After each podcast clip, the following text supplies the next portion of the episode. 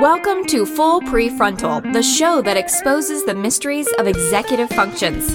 This show is a collection of conversations about the role of the prefrontal cortex, which impacts your focus, planning, problem solving, emotional balance, and independence. These conversations will introduce mental tools that will empower you to shift your mindset for a successful life. And now, here's your host, Sucheta Kamath.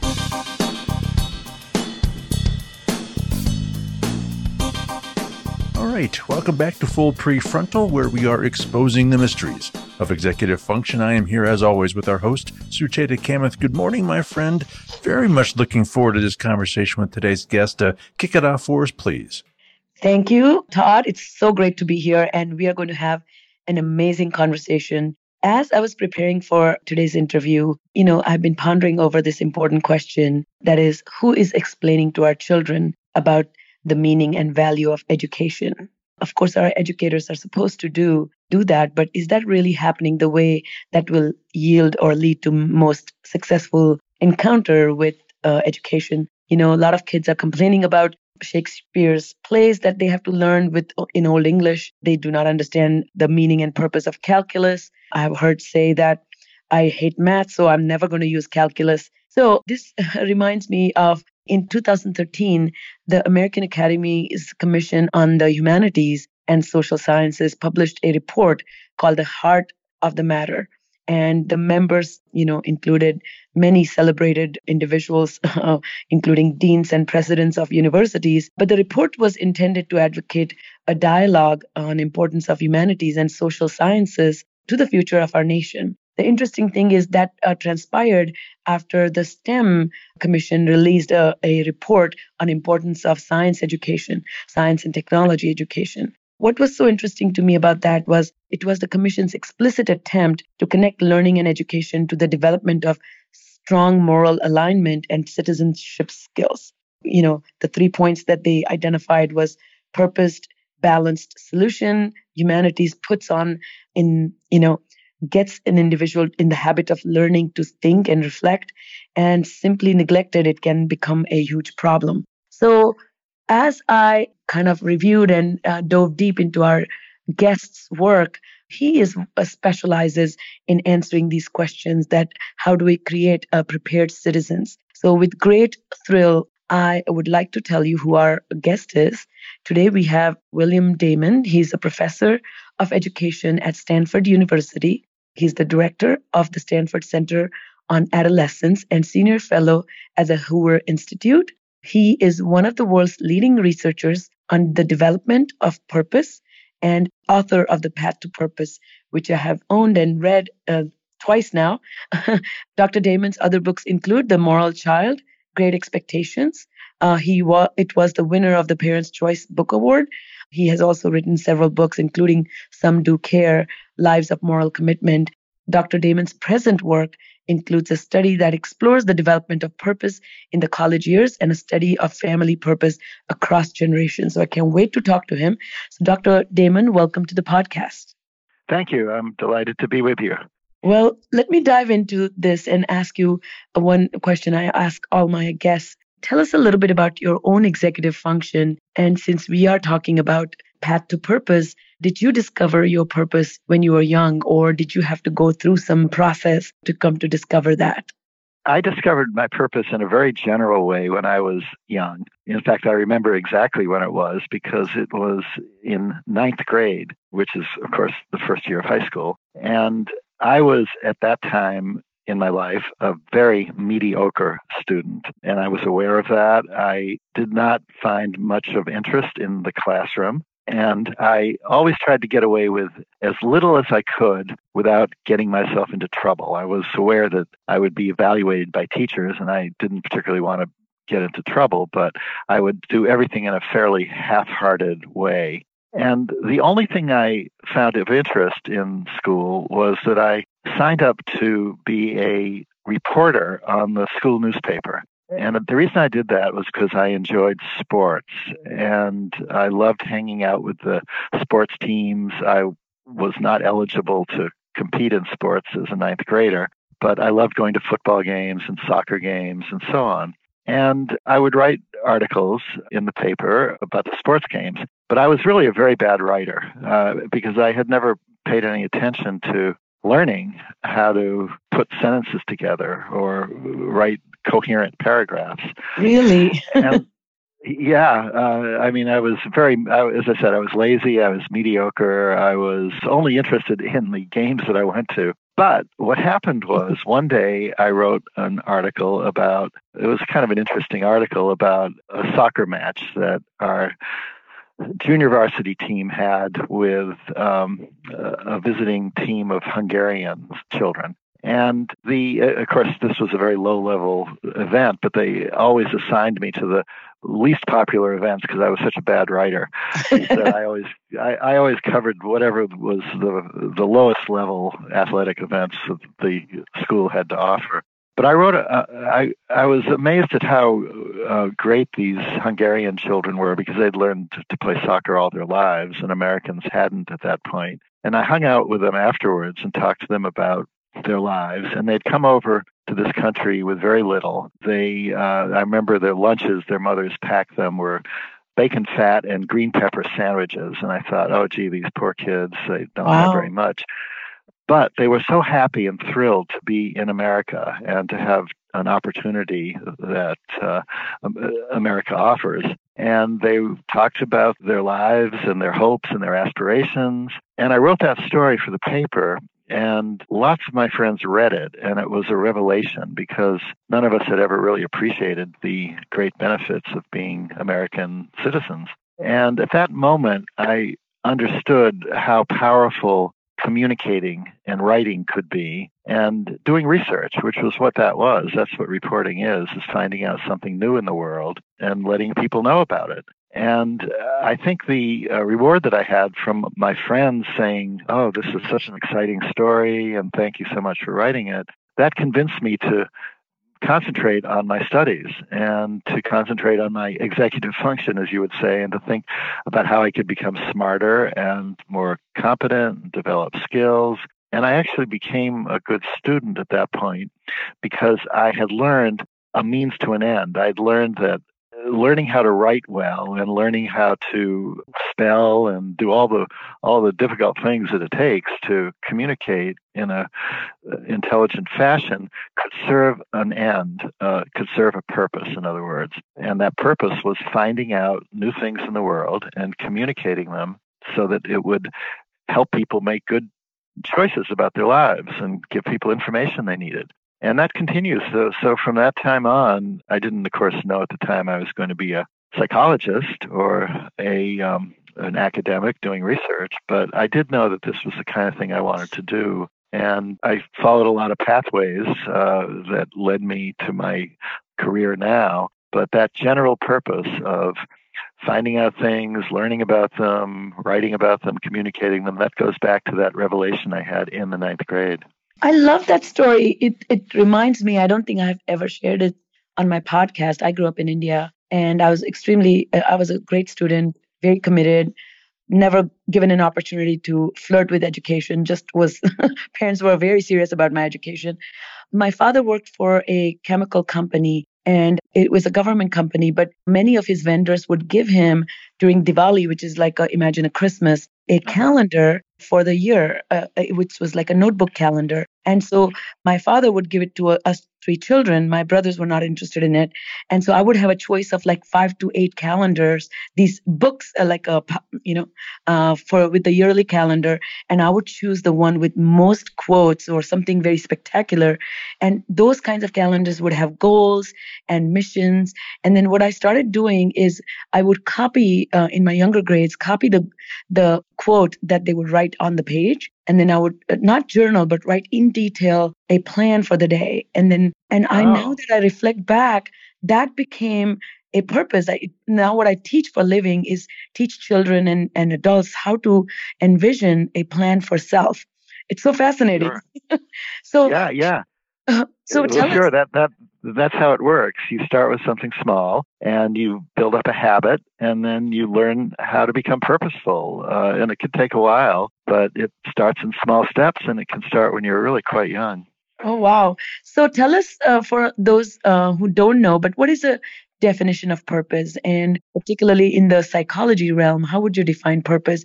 And I hear a lot about goals. So is are goals different than purpose? Yes, well, that's a that's a very important question. Uh, purpose is a type of a goal, but it's a very special type of a goal. It's not just any goal. And the definitional criteria that we use in developmental science contains three important components, and they all have to be there for purpose. One is it needs to be long term, not just a one time event. So, for example, if you want to go to the movies and find a parking place in town, that's not a purpose. Uh, that's a goal. You know, you'd like to find a park. Uh, that's not your purpose in life. Or even if you do something dramatic, like see somebody drowning in a river and jump in to save them. That's wonderful. It's heroic. But you would not say your purpose in life is to save drowning people in rivers because it just happened once. So a purpose is is a goal, but it's enduring. It's long term. It, it, there's a commitment there that you're after something that it will take a while for you to accomplish, and it will endure for at least a period of time. It, it, there's no specific period of time, but it has to be more than just a one shot deal. So that's number one. Number two, a purpose is something that you bring yourself to. In other words, you choose it, it's self chosen. Nobody can tell you what your purpose is by command. And again, there are a lot of things that people do by command that are important. We all need to follow traffic uh, laws, or children do need to do their homework if a teacher tells them to do it. But that doesn't become their purpose unless they themselves, unless the person himself or herself says, I believe in this.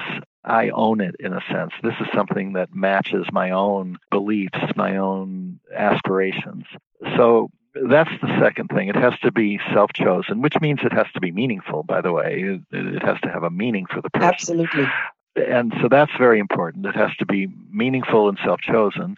But meaning is not enough, or, or that's, again, not. That's there is one final thing that's important as well, which is that it has to reflect a an intention to accomplish something that's of consequence and of, of, consequence to the world beyond the self. There are lots of things that we do in life that are meaningful and we choose to do that we enjoy. We may enjoy the ballet or going to uh, poetry readings or going to f- nice restaurants and having a delicious dinner. And all of these things are fine. Uh, they're part of life. They're what makes life rich and pleasurable but none of them are full purposes because they don't reflect an active attempt to contribute something to the world, to get something accomplished, to do something in the world that is goes beyond your own desires for gratification or pleasure or edification or anything like that. So when you have those three criteria, when it's a long-term goal, a long-term goal that is meaningful to the self, and of consequence to the world beyond the self.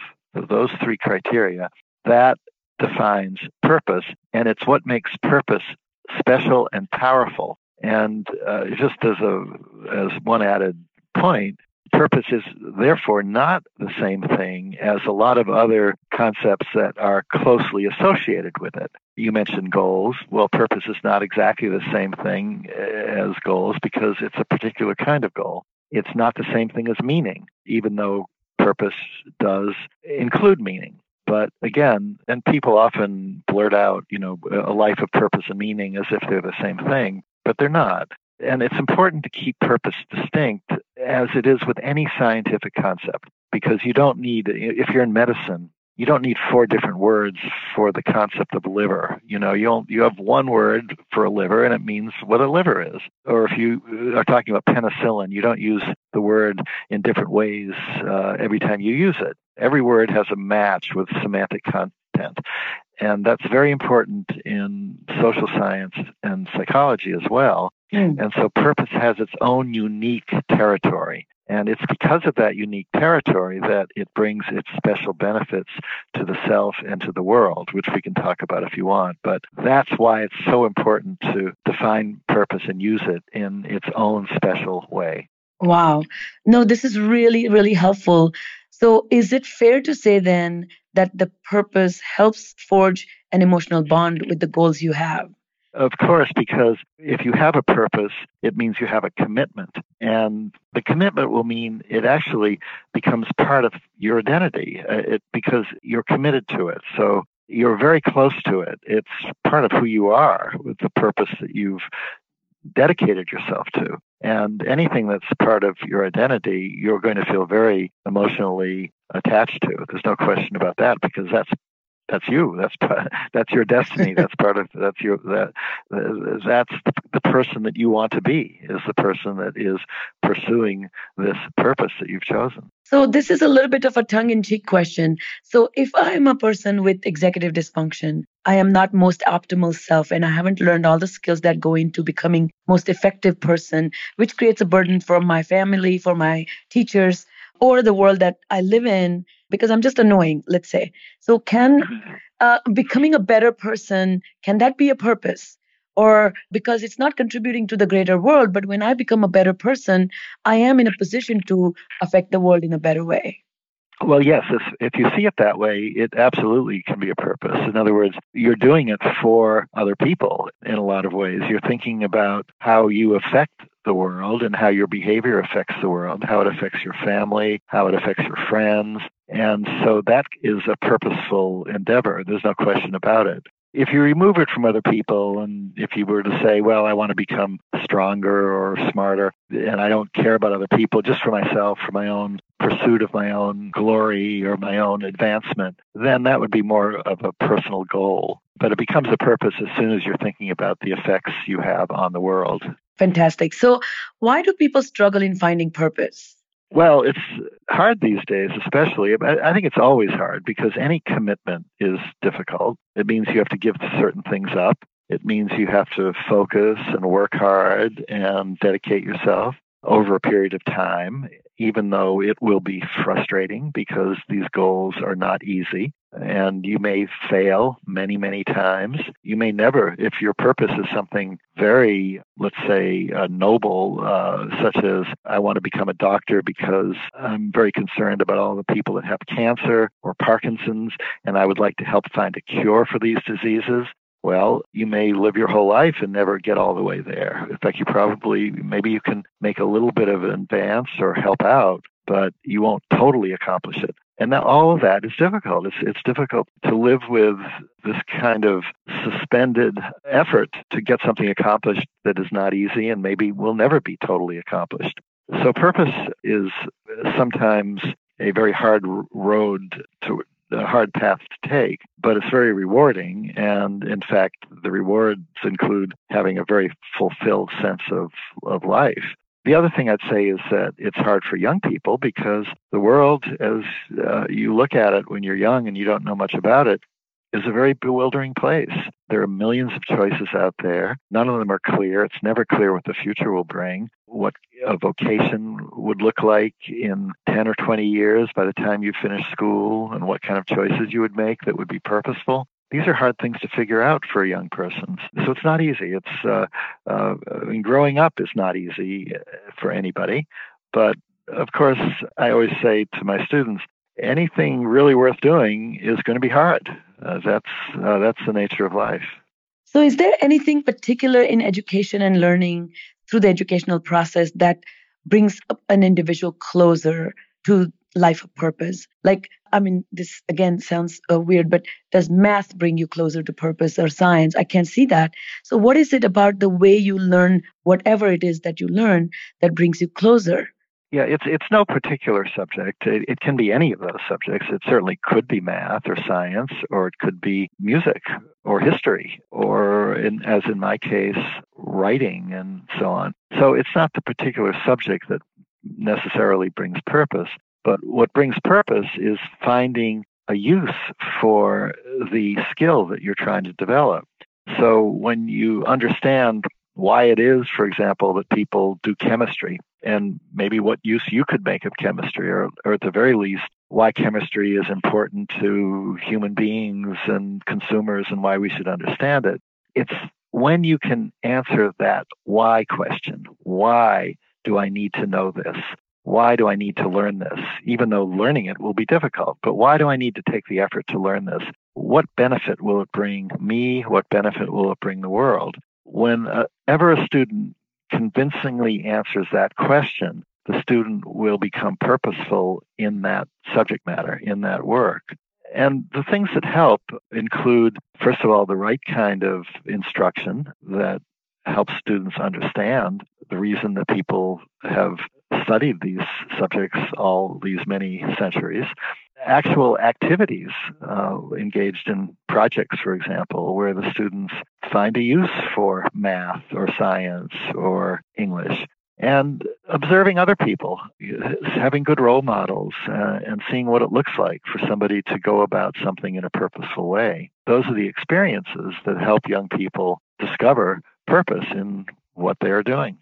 Wonderful. So, is it then advisable to educators who are listening to this, for example, that if there is some of these are abstract ideas. So, so, learning itself is complex and abstract, and you need to learn. But the purpose or application or use, it can be experienced or watching somebody do that. So, are these field trips and immersion programs and and going on adventures does that add to having a wider lens or does it actually directly connect help uh, the student connect to the purpose or both yeah, no, absolutely. Uh, the answer is yes. Field trips where uh, students can see adults or people that have been successful in any number of areas, see how they actually work, and especially if it's the kinds of things that young people get excited by. You know, a trip to the um, local uh, air museum to see uh, where maybe pilots would speak about aerodynamics or even a NASA astronaut might uh, talk about what it was like to go up in space and the science involved. Uh, I mean, that's exactly how you get young people interested in science when they see, oh, it was this science that enabled this person to go into orbit. Oh my God, this is really amazing. that's exactly the kind of observations that young people can have that will get them get them moving and get them started. So yes, field trips can be terrific if they're connecting young people with mentors, with basically people who are good role models for doing purposeful work in the world. So then are there many types of purposes or there's only one type of purpose? Oh, there are many, many, many kinds of purposes. First of all, we've been only talking now about vocational purposes. And of course, there are many kinds of vocational purposes. Every, kind of work is a is a calling in itself. Uh, it doesn't have to be heroic or high status or anything like that. A good plumber or a good gardener or a, house painter or or certainly or truck drivers or all fields and professions have people that are purposeful, that are, are incredibly valuable, that are doing skilled work that we need. And so it doesn't have to be a high paying job as an executive or anything like that. In fact, I would say that it's just it's at least as common with um, trade in the trades or or that kind of work. So all kinds of vocations can be pursued in a purposeful way as long as people believe in them and are responsible and are proud of the contribution they're making to society. Every there's no there's absolutely no profession, no job or vocation that is excluded from the purposeful realm. They're they're all call they're all potentially callings. So there are many kinds of vocational purposes. Every kind of work has one. Then there are other kinds of purposes. Uh, faith, for example, many people find their purpose in wanting to serve God, and that is certainly a, a very uh, high transcendent purpose. Family is a purpose for many, many people, uh, wanting to raise children or uh, help take care of their extended family. That's a very important purpose. And people can have more than one purpose at once. So many people have a, a family purpose, they have a faith purpose, and they have a vocational purpose. So you're not just stuck with one purpose in life. What is the purpose? I mean, this civic responsibility and purpose towards your nation and uh, for fellow human being or community. How yes. does that fit into this as well? Well, that's uh, I'm glad you mentioned that. That's another very important kind of purpose for every citizen is what you contribute to your community. And you contribute to your local community in lots of different ways, helping uh, serving on the school board or helping clean the neighborhood park or being a good neighbor. And then nationally, We, of course, we pay taxes. We do a lot of things that are, are duties, but we also, I think, take on things that that we believe in. When you participate in the uh, civic process, uh, when you vote, when you do uh, volunteer work, when you serve on a jury, all of these can be done in a very purposeful way and that's what keeps society together is people is people being willing to sacrifice for their country so how do we go about instilling a sense of purpose in the minds of children whether it is while they are students whether they are good citizens of the household you know a good right. uh, you know family member what specific steps can one take and it can it be explicitly taught well, that's a good question too. I think it, it uh, to start with the negative. I think it cannot be taught in the way that you just uh, explicitly say, "Okay, purpose is important, and here's what your purpose should be," or something like that, uh, or you should have this purpose. That goes in one ear and out the other, and is not very convincing. And most young people don't even know what the word purpose means, so it it wouldn't. Uh, and, and they certainly don't want somebody else to write the script of life for them. Yes. So they want, as I said from the beginning, purpose has to be owned. It has to be self-chosen. What you can do though is, first of all, even with very young children, you can start building up habits that give them a sense that the things they do matter to other people and they make a difference and they can contribute and they can do things that are valued. So even in the home with a very young child, with a preschool child, you can ask the child to help out. The child can help water the plants, for example, or help feed the family pet or something like that and do and or empty the trash or help mom uh, empty the dishwasher or or shovel snow. I mean, there's lots of chores that uh, that children can do that are important to the family, and it's not that that gives them a purpose right then, but it begins to build a habit of thinking beyond yourself and thinking that what you do can contribute to some larger society, in this case, the family. And once you get into school, schools can, of course, teach children what the school is teaching is important to the world. They can teach children about society, about history, about why it's important for people to be good citizens, to be dedicated to their country, to their local community, what happens in societies when people are sharing the responsibility, uh, how that makes things work. All of this kind of information children are not born with, they need to learn. And school is a, a, very important place to learn that through history, through social studies, and, and so on. So the idea of um, civic purpose uh, is something that schools can help promote. And of course, vocational purpose, that's right down the alley of schools. Uh, I talked before about faith, that's more in the realm of religious institutions but uh, certainly uh, any church or synagogue can, or any any kind of religious institution, have programs for young people to help them understand how they can be, pursue a, a faithful purpose in their own right and family purpose. That's something that, of course, uh, children get from their friends and family. You know, you you wrote about this, and you said that the intense focus on individual performance, status, or achievement can create a real high risk uh, and can lead children to become self absorbed. Can you talk a little bit about that? Because I think this is the balance that I don't know if parents have learned how to master when they want to push their children to achieve and become successful at learning. They also are instilling this bug, so to speak. How do you stand? Where do you stand in comparison to somebody else? So your success exactly. it needs to be solitary, and the sense of community may be lost at that. So how can one you know, bring balance in their perspective. Well, yes, you're exactly right. I think that is maybe mistake number one that many, many well intended parents are making these days is that they're, of course, they love their children and they want their children to do well in life. And they think the way to do that is to get the children to try to be individually better than all the other children around. And that will give them a better chance to go to a high prestige college. And then they get into the competitive college application process. And that becomes almost, uh, or the parents try to make that become a purpose in itself. But getting into a elite college is not a purpose. That's a goal, but it's not even a, a very well directed goal, I think, because uh, the important thing is why am I going to college? What do I hope to learn? What will that give me that I can then, that will then promote my ability to do something of consequence in the world to help me become the kind of person I want to be in other words, college itself is a means to an end. It's not an end in itself, and it's not a purpose.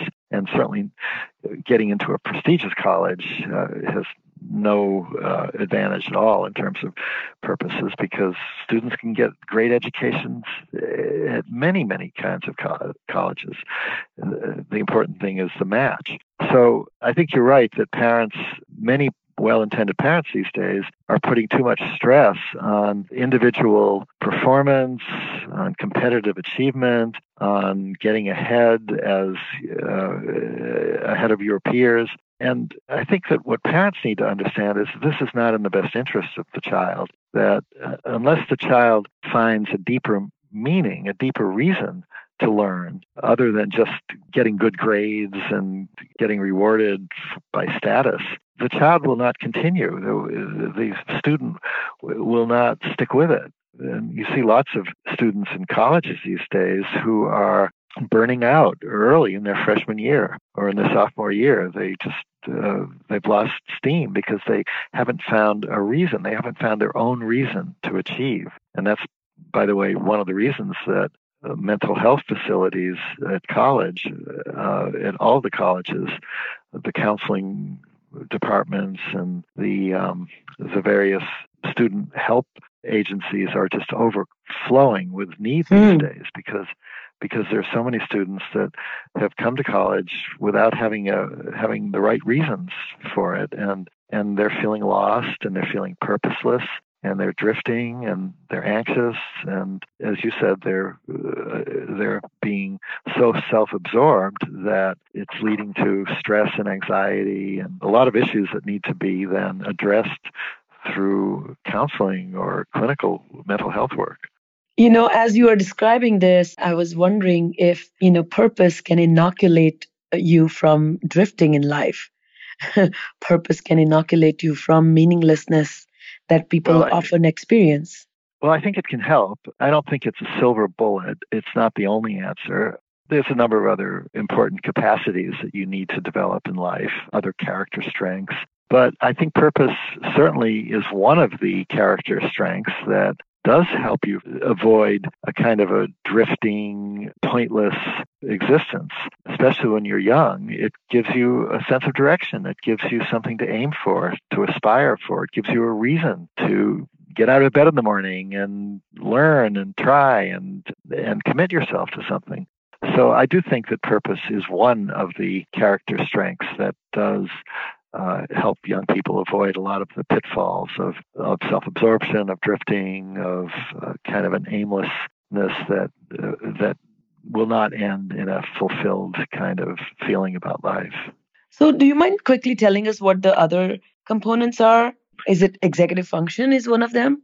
That'll avoid well, you. Yeah, yes. I mean, I think you can break executive function down into uh, another number of subcomponents, but I would include things like future mindedness, self reflection, actively open minded thinking.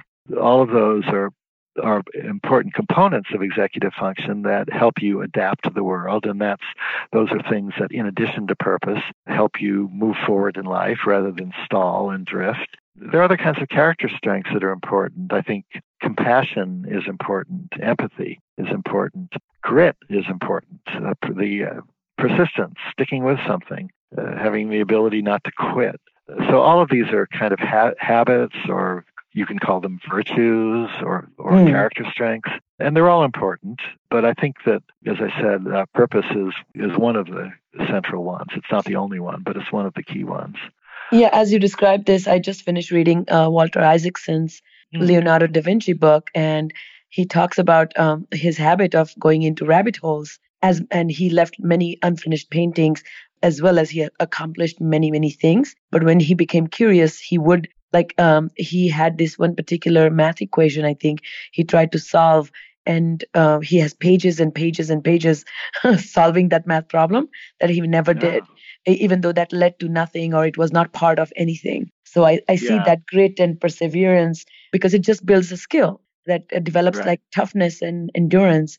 Um, exactly you know, another very important thing you say that purpose is fairly late developing capacity. And that got me thinking also you know executive function which are late developing skill set. Yes.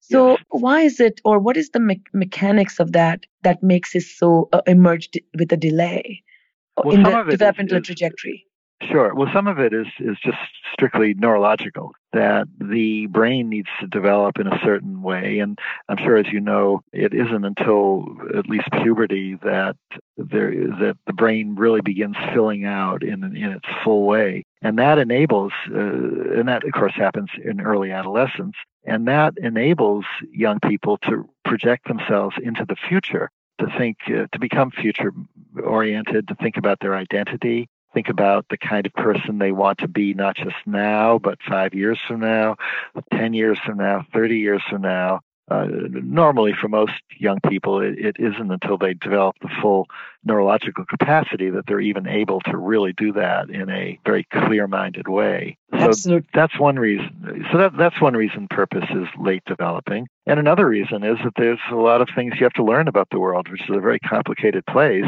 and you have to get out there and experiment a bit before you can really make the kind of choices that lead you to a purposeful life. You know, I was thinking about this that you need that knowledge of schema, a sense of big picture, and you need expanded experiences in the world to even know how the world operates, so to speak. Exactly. You know, and That's it, uh, exactly right. it reminds me of my own journey when you're born and raised in India and then you travel all the way to another country. You have to learn so many ways how things are done in an, another country, including uh, you know depositing a check versus crossing the road versus ah. how do you request somebody to take your name off a calling list, whatever it is. It has a cultural etiquette and cultural norms that you have to mm-hmm. absorb and inculcate. So that makes sense. So yeah, if you no, have that's a, a, that, right? that's a very good point. Yes, that's and, and that takes that takes a while. It takes it takes a while before you have all those experiences. Yeah. So, in closing, what do you think about the school's effectiveness in examining its impact on helping children develop purpose? There are lots of types of schools out there, and I always uh, rush to say that there are some very, very good schools that r- really get it, that really are doing all the prescriptions that I've spoken about this afternoon with you. And so I've seen some terrific models they're in the minority, unfortunately, and too many schools are still stuck on giving young people assignments that they find meaningless and not explaining why the basic skills they're trying to teach are important and useful and interesting.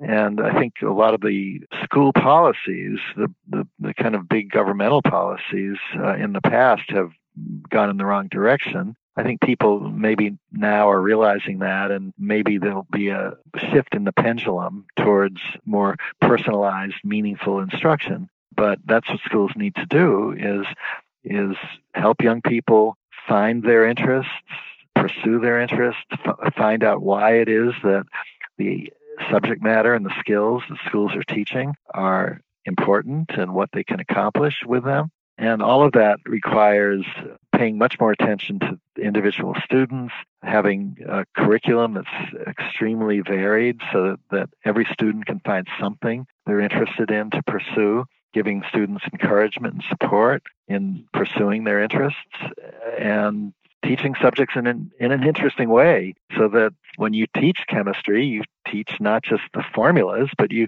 teach the uses of chemistry and, and maybe even some stories about how the great scientific discoveries were made. That's the kind of thing that will light students up, will excite them, and make them want to learn because they will understand why it is that people care so much about knowing uh, these things that we're asking the students to learn.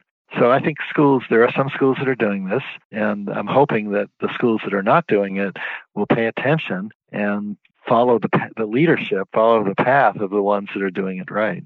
You know, this reminds me of a story of a phot- very famous photographer who pictured, I think in 50s and 60s, all the uh, old uh, um, rail railways, I guess, uh, and the carts and and he has a beautiful photography book and I have it in my house. But he when he was a young child, he lived in uh, in Maine, and uh, mm, uh, his house was uh, next to uh, a port, and he saw all kinds of ships, uh, all kinds of boats and fancy ships or whatever go through. And he spent hours and hours and hours in a window from his first grade till fifth grade. And he could name every single one of them based on the sound it made. But when he went to school he would not pay attention and he was punished and every time sent into a timeout and yelled at. Not a single teacher asked him, what do you like? and if somebody right? had found yeah. out, he would they would have known that this kid can recognize a, a, a, ship or a boat by the noise it makes. What a phenomenal That's a kid that is. That's a great example. That's a great example. We should use that in every teacher education program, that example, because that's exactly what teachers need to be paying attention to. Very good. Well, thank you so much for being on the podcast today and particularly helping us connect the relationship between executive function and purpose because sometimes I find that struggling students are so bogged down by the skills that they don't have that the parents and teachers attention goes on to helping them develop the skills but the skill development purpose is lost on them and Exactly. also it's always uh, framed in a negative way because they're falling behind Uh, rather so there's a threat that if you don't do it you're going to somehow becoming going to become somebody useless to the world which is so not Yeah. true Yeah. so Well- thank well you said. thank you so much dr damon if you have any closing thoughts before we close No, I, th- I thought this was a, a very thorough uh, and good discussion. So uh, onward with your with your important work. thank you so much have a great day All right. Okay, that's thanks. Bye. all the time we have for today. If you know of someone who might benefit from listening to today's episode, we would be grateful if you would kindly forward it to them. So, on behalf of our host, Sucheta Kamath, today's guest, Dr. Bill Damon, and all of us at Cerebral Matters, thanks for listening today, and we look forward to seeing you again right here next week on Full Prefrontal. Thank you for listening to Full Prefrontal, exposing the mysteries of executive functions. To contact our host, Sucheta Kamath, and learn more about her work on improving executive functions, visit her website at cerebralmatters.com. That's cerebralmatters.com. Tune in next week for the next informative episode of Full Prefrontal.